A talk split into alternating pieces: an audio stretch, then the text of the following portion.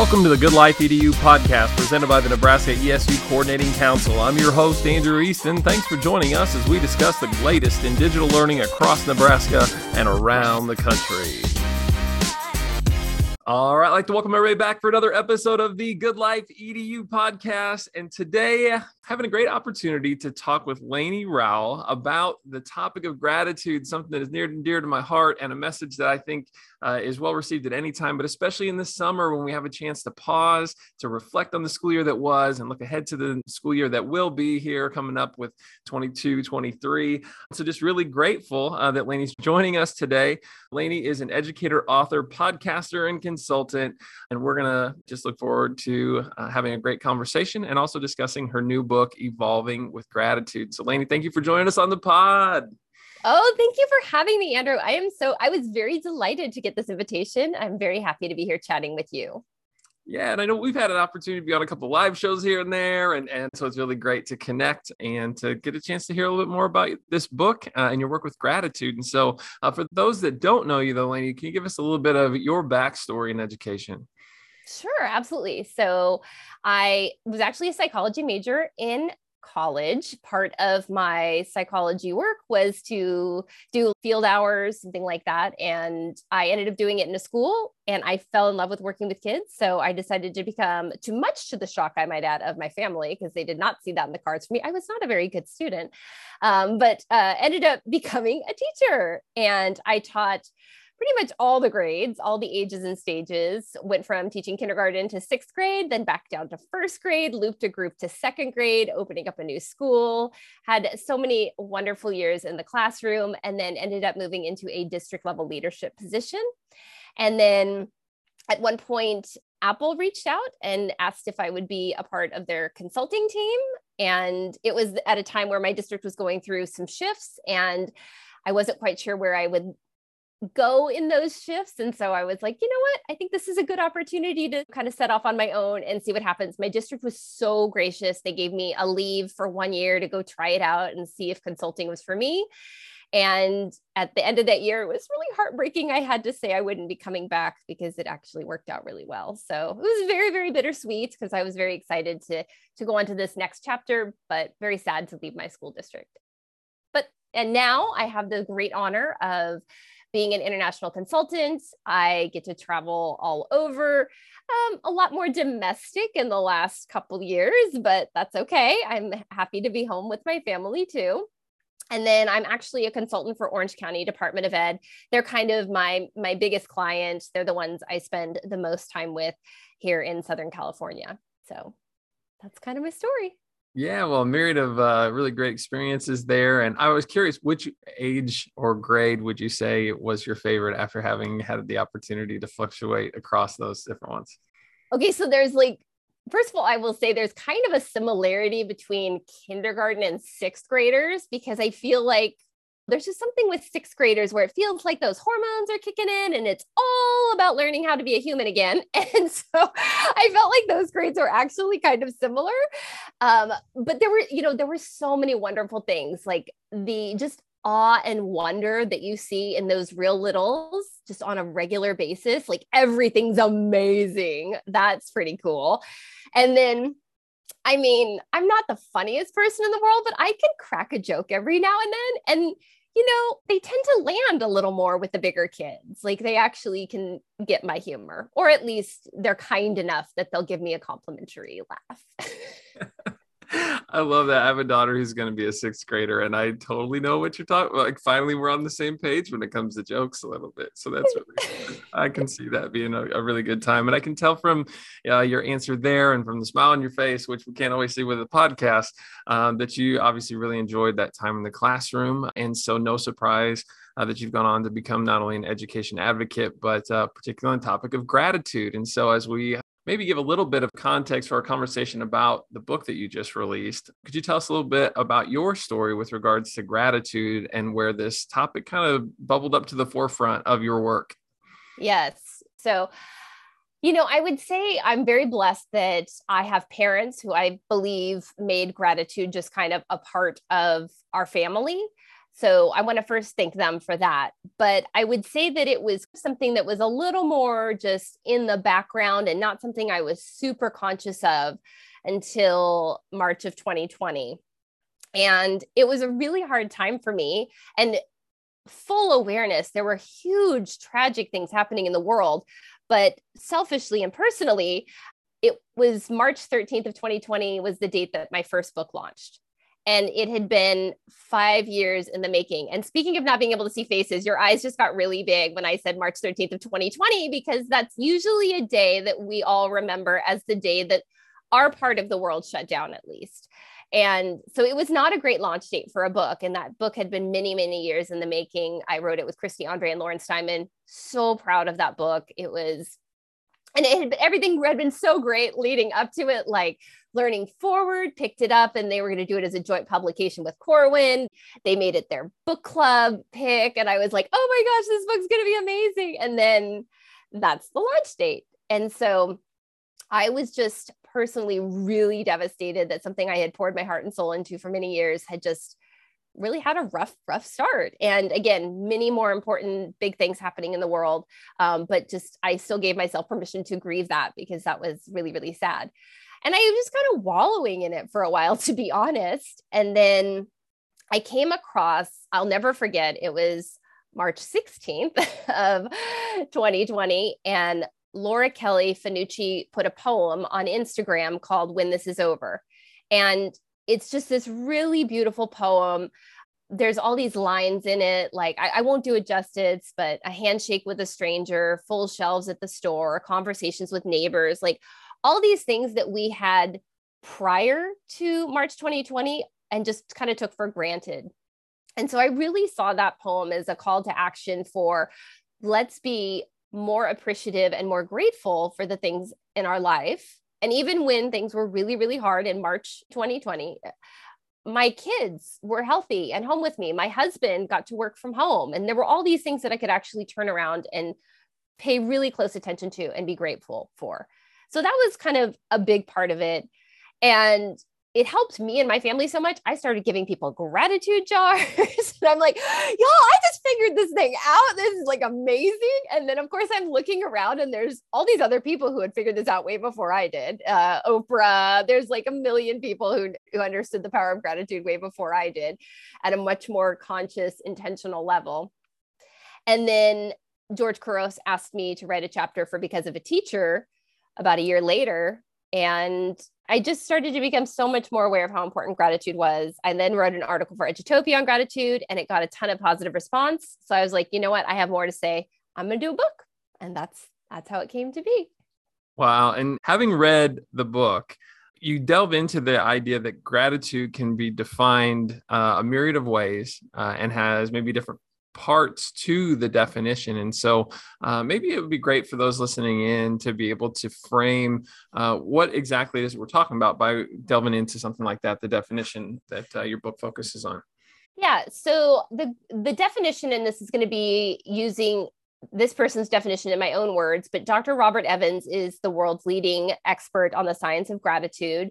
And he defines gratitude is appreciating the good, but also acknowledging the outside source of that good, right? So it's like, yes, this happened to me, but what was the thing that brought this to me? And a lot of times it's a person that brought it to us. And so that was kind of the the definition that I leaned into, but you're right, it's so different for everyone and even looking at Dr. Emmons' definition, me putting it in my own words, if you, Andrew, were to read it and put it in your own words, you'd maybe say it a different way. And there's, it's such a personal thing, which is why, you know, one of the smartest things I did with that book was I asked 20 educators, there's 18 stories from 20 different educators who are sharing what gratitude means to them and how they experience and express gratitude because it is this very universal thing, but it's also this very personal thing in how it impacts us and how we share it with the world.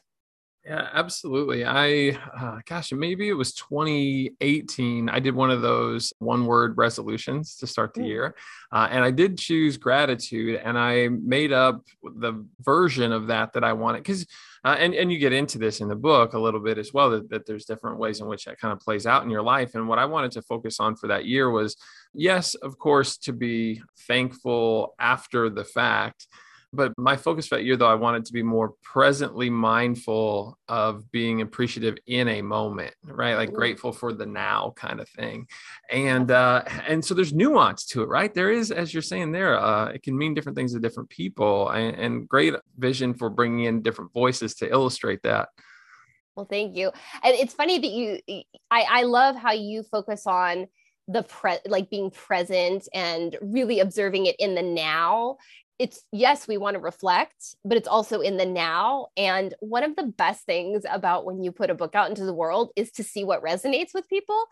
And there's a part of the book where I talk about savoring. And that has been one of the things that people have really gravitated towards this concept of creating a savoring ritual. I talk explicitly in the book about things like a savoring walk and just this idea of being, it's a mindfulness practice as well as a gratitude practice, being super present in the moment. I'm going to pay attention to everything. And I think that's just a really lovely way to live is because we have so many so many things vying for our attention so many things to distract us and if we are not intentional we will lead a very distracted life yeah, and for someone who, as you said, you were raised to to be grateful, but you also know in the book too that there's a progression, there's a bit of a like spectrum, I guess, over time that you can. I mean, the title would suggest it, right? Evolving with gratitude. So, uh, yeah, could you speak to that a little bit, right? Like in terms of if someone feels like they might find themselves typically not experiencing that the degree of gratitude that they would like, and it's not been a habitual practice for them up to this point in time, how do you get started? Yeah. So in the book, I talk about, you know, there's gratitude as like a fleeting emotion. There's gratitude as part of the social contract, this reciprocity, like I, you know, stranger opens the door, I'm going to say thank you. And that's just, you know, part of being nice humans, but that doesn't really tap into the power of gratitude. And so when we do these things intentionally with consistency, then we shift from just feeling grateful to I am a grateful person. And so, what we can do is, and there's practices in the book and so many wonderful practices that the, the contributors share. But the protocol that I would suggest people look to is notice, think, feel, do. So, first of all, again, like you were saying earlier, Andrew, that notice, like be present, pay attention to what's happening and then really think about what it is, why it is so good. You know, why did it happen for you? Who was the source of it? You can. So what were you going to say, Andrew? Oh, yeah, because uh, that gets back to your previous definition, right? Uh, that it comes from an external source, and so part of the think would be where, uh, to what do I owe my gratitude? Yeah, exactly. Right? Yeah, exactly. Okay, keep going. Sorry, I gotta. No, no, no. So you said the notice, the think, and then the feel. And this is a really interesting thing. And I'm still just now starting to appreciate this that when we like sit in the feelings, when we actually savor the feelings, we get to prolong the positive. So, really think about how this is making you feel, whatever gift has been given to you from whoever it was given from you know how is this really making you feel? And try to and i'm a huge fan of dr mark brackett and the yale center for emotional intelligence and their work and the mood meter and that's something that my family uses. You know we're trying to build up our emotional vocabulary. And so trying to really think about how do i feel and try and label those emotions. And then of course one of my favorite i love them all. I'm not going to pick a favorite that sounds ridiculous but the last one is do. And so what can i do to and this is where it gets a little bit tricky let me say this first. Um, i struggle with indebtedness and that is that when someone does something nice for me my initial reaction is to either deflect or possibly and i'm not proud of this outdo them in whatever they have done. So they give you a nice compliment. I want to give them an even better compliment which is not great because it's essentially kind of stealing the joy of what they're doing, right? They're giving this wonderful gift to me and I'm kind of stealing that joy. So I don't want to do that. So in the book, I also talk about like how I struggle with indebtedness. But the do is like, what can you do to show gratitude to other people? How can you put gratitude out into the world? It's not a trying to even the score or anything like that, but maybe you can like go do something nice for someone else. Um, maybe you can thank people who were a part of the project that maybe you're being thanked for or something like that. Yeah, I love that those suggestions were explicitly stated in the book as well. That yeah, because I I would I empathize with that, Lainie. I feel like sometimes when people say something nice or do something nice, I instantly feel like I would like to reciprocate that, yeah, in yeah. some way, shape, or form.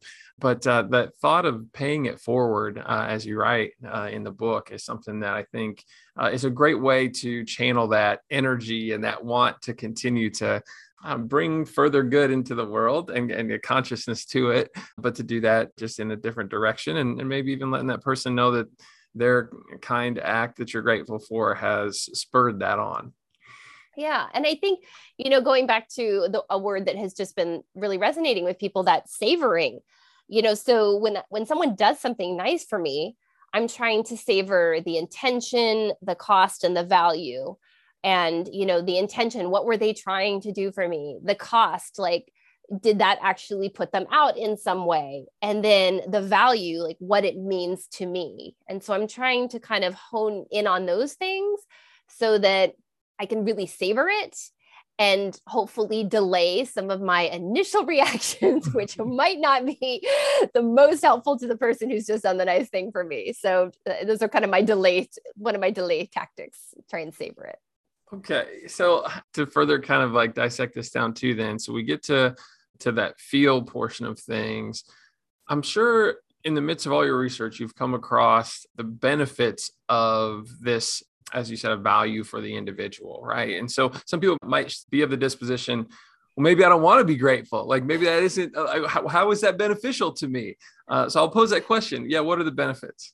Okay, so the six that I like and the Greater Good Science Center is a wealth of information. They were uh, definitely a launching point for me to find the experts in the field.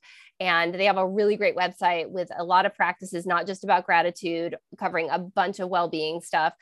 But they definitely pointed me in the direction of the research. And so the research indicates that practicing gratitude and i appreciate your point of like some people are gonna be like uh no thanks. That sounds a real real new age and touchy feely. Uh yep. i'm gonna pass but but here's why you should anyways is um it helps us cope with stress helps us in regulating our emotions makes us happier. One of the most shocking things i found uh, Dr. Emmons, who again, leading expert in the science of gratitude, probably been studying the science of gratitude longer than anyone, 25 years.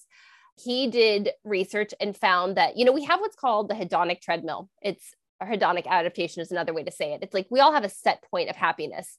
So Lainie is going to be this happy, like almost every day, but maybe I go to the beach and I get like a bump and I'm like, yay, great day, happy to be at the beach. and then I like leave the beach and I'm like back to where I was before that's actually a helpful thing to have that because when something really sad happens that's actually what also helps us get back up. So it is it is a good thing but what we would love is if that set point could be even higher right? Like if our baseline was actually higher. And so dr emmons research shows that practicing gratitude having a grateful disposition can actually raise your set point of happiness up to 25% it's a pretty big deal right? So all right so cope with stress regulating emotions making us happier improving our health and i don't just mean mental health actual physical health. There has been a lot of studies showing how this can improve physiologically a lot of things. I think it has to do with just there's such a strong mind body connection that when you are doing these things you just overall your health is improving not just your mental health your physical health and so I, I am not going to be good at articulating the scientific reason for why that is happening, but they did do these gratitude studies with people who had suffered a tragedy, um, that had suffered other health conditions that were like debilitating, chronic pain, things that just, you know, people were suffering. And it was just kind of amazing that taking the pause and being like, well, I'm still alive. I still get mm-hmm. to see my grandkids. I still get to do this. I still get to do this. It's like, it's just kind of amazing that you don't really appreciate what you have until you realize what your life would be like without it so yeah so the six just to just to summarize the six helping us cope with stress regulating our emotions making us happier improving our health both mental and physical um, nurturing relationships. And then the last but definitely not least is best for us educators is the activating learning energizing learning and really actually making us more open to learning. And so that was kind of a really interesting thing and maybe that is uh, again uh, we don't have to speculate all these things because the researchers are the ones doing the heavy lifting for that but i would wonder if that is in part uh, like you said because of your willingness to understand there are things outside of yourself that could be beneficial in how you perceive that and, and integrate that into in gratitude in this sense but your daily rhythms right yeah so, Dr. Kerry Howells spent six years studying gratitude and learning, and I put her work in the book it was just really interesting that she came up with these three things that she kind of observed. And if you don't mind, I'll share them because I think it, it, ties. I also talk about universal design for learning in the book because that is one of the, you know, when we're talking about the affective network of the brain, when we're talking about that engagement piece for universal design for learning, right? That's about why is this important to us? It's about our motivation and kind of our drive. And so we have to tie it to like well why is this something you should actually be grateful to learn? Right? So i thought that was kind of interesting. So and feel free to cut this if you want to but uh, dr kerry howells she has this ted talk and she says the first thing that we discovered as she was doing her research is that students by nature actually want to be awake like they want to be like engaged and learning, but they don't actually always know how, which I think is really interesting, right? Like maybe we assume that kids know how to be engaged and we actually have to do a little bit more and that's where i think the universal design for learning comes in. The second thing she learned is that we as teachers we want our kids to be awake but we don't necessarily know how to do that. And again that's where i think universal design for learning comes in. I think building a community of inquiry is also important. I talk about that in the book and then the third finding from Dr. Howells was she believes that in education, we've settled for far lower levels of awakeness in our students than we should. Like we've just kind of at some point, and this is a generalization, and I don't mean to be pointing any fingers, this just sometimes kids are not engaged. And sometimes we have to really push for that. And so I don't know that we'll ever be able to get kids to be grateful for every single topic we're asking them to learn about. But I do believe we can get kids to be grateful to learn and to just be grateful for that process of improving their knowledge and skills. That I think we can do. Oh, I absolutely love that. And that's certainly at the heart of, on a personal level, things that I, I believe in in education. And so I'm grateful to hear you advocate for that. Uh, what would you say are a few practices? Let's say someone's listening to this podcast who's a classroom practitioner and is like, this sounds great, would love to help my students be a little bit more grateful and to tap into that for our class culture. So, what might they be able to do? Yeah. So, you know, I know we're all very, very busy. And I know that a lot of times teachers are being asked to add one more thing to their plate, and that's really overwhelming. It like mentally exhausting in fact. So what i would say uh, the the thing that i have done for just social emotional learning in general is i use CASEL's three signature practices. And so if you're not familiar with them it's a welcoming inclusion activity engaging strategies and optimistic closure. So i would encourage and i'll give you some examples to bring the three signature practices into your teaching and you know, if you're an elementary teacher, at the beginning of the day, you do your welcoming inclusion activity, there's engaging strategies throughout the day, and then you do an optimistic closure. Maybe it's at the end of lessons, or maybe it's at the end of the day. If you're teaching secondary, these are very small things. So I know that's sometimes tough when you're like, I've got 50 minutes. Well, it's like, no, this can be a very, very quick thing, right? So one activity that I like to do if I have a few minutes to get people up and moving is it's called give two, take two. And it's just you give each kid or adult, because I've done this with grown-ups too, everyone gets two post-it notes and they're supposed to write something that they're grateful they learned recently twice. So they write it on one post-it note and then they write the exact same thing on the other post-it note. And then they get up and they go to find someone else in the room and they exchange them. Does not have to be something in our class that we learned together. I would not give that constraint. You could. I just, I would probably just open it up a little wider. And so they're going to go and they're going to exchange their thing with another kid. And so I'm grateful I learned this. And then they exchange. After that exchange is done, they'll go and they'll do another exchange. So basically, they're going to come back with two things that they learned from other people. But the practice is really about being grateful that they learned something, right? and that they got to share it. And then they got to learn two new things from the person that they just talked to. So it's really just trying to get in that space of like, oh my gosh, it's amazing that we get to learn and get better at things, right? And so that's kind of a fun welcoming and inclusion activity that I like to do. I absolutely love that and love it thinking about maybe starting a staff meeting that way, a professional learning opportunity that way. And simple, you know, it's not going to be a major time constraint to, to yeah. facilitate that either. You know, you can get, right. I'm sure in five minutes, like for the most part, have uh, had the opportunity to facilitate that. So that's terrific. I was going to double back to this later because I, heard you allude to it earlier, and it, it certainly is a theme I felt like through the early portions of the book. I feel like there's an old additive that says something to the effect of you have to know the hard times to know the good times, or like to have experienced pain to truly know joy. And I've always questioned that a little bit, not necessarily uh, to press into what you wrote about, but I, I enjoyed revisiting that axiom i guess.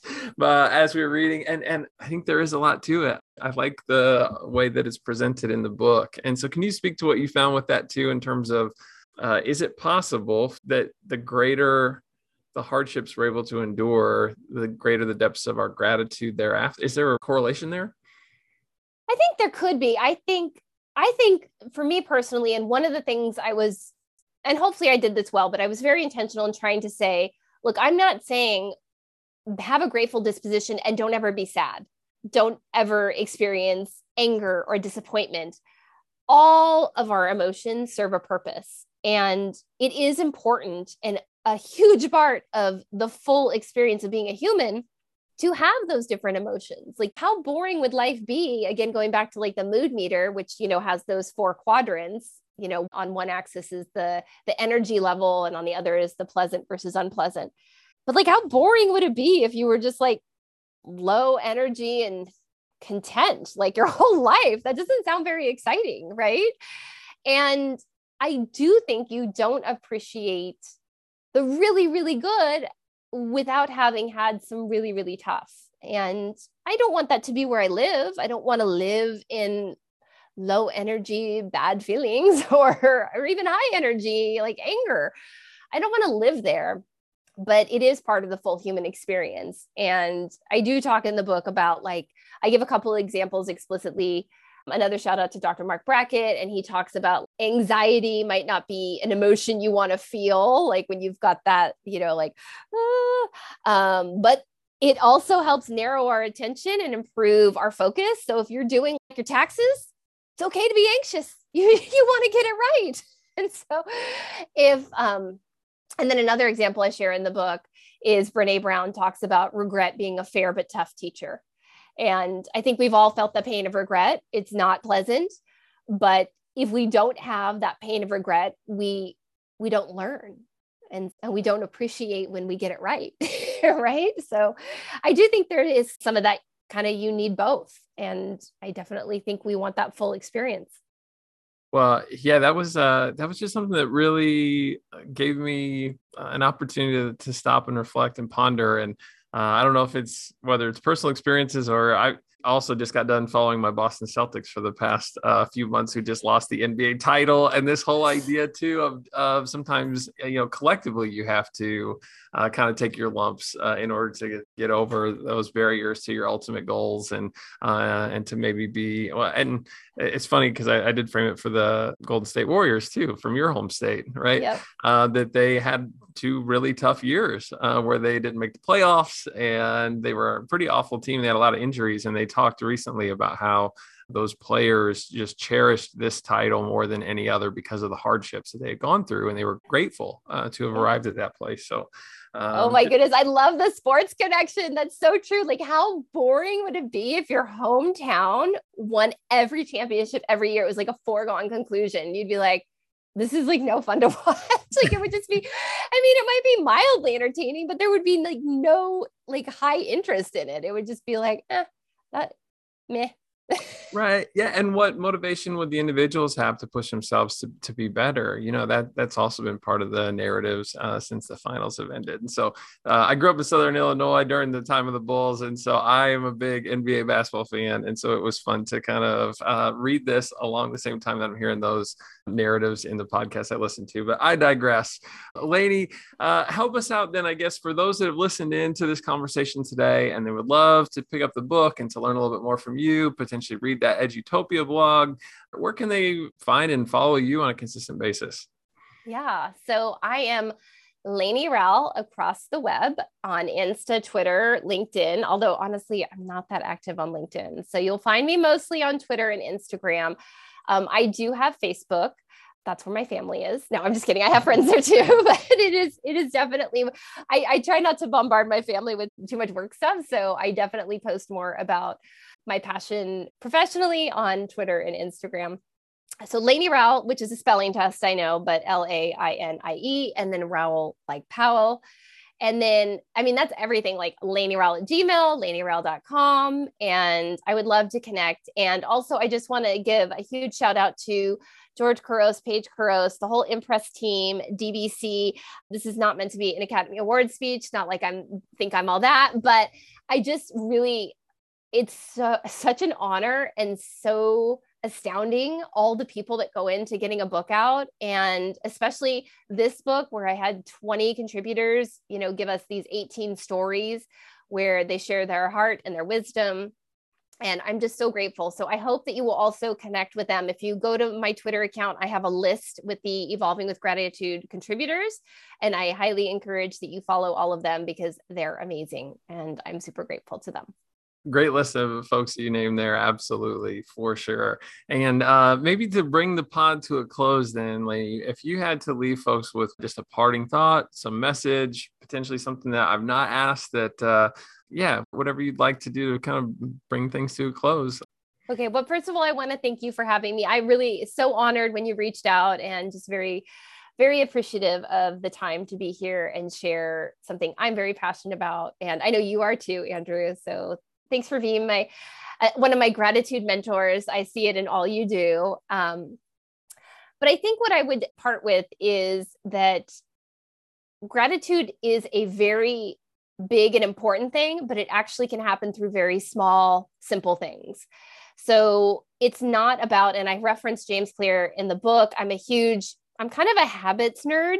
So James Clear, Katie Milkman, like all these people who have like figured out the science of like how to be more efficient. I'm just obsessed with them. I, I love them. Like make my life better, please. And I love how James Clear talks about consistency over intensity. And I think that's really important in all things and especially in gratitude. So this is not a turn your life upside down. This is something small. And I'm very intentional in the book that I don't just talk about gratitude journals. I don't think that works for everyone. It works for a large amount of people. There's a lot of evidence for that, but it's not the right practice for everyone. And sometimes you want to mix it up. So I think just pick a small practice, try it out for at least a couple weeks. And I think you'll be really, really happy you did. If that practice doesn't work for you, try something else. Don't give up on it. Well, I'm going to make sure that I habit stack or layer some of those into my uh, routines as a result of our conversation today and haven't had the opportunity to read through your book. And so, uh, Lainie, thank you for joining us for the pod, for all your advocacy on this topic that's evolving with gratitude. Make sure that you pick that up, I'm sure, on Amazon or wherever you go to track books down. Uh, and yeah, just really grateful for your time. Thank you. Thank you so much. Thank you all for listening.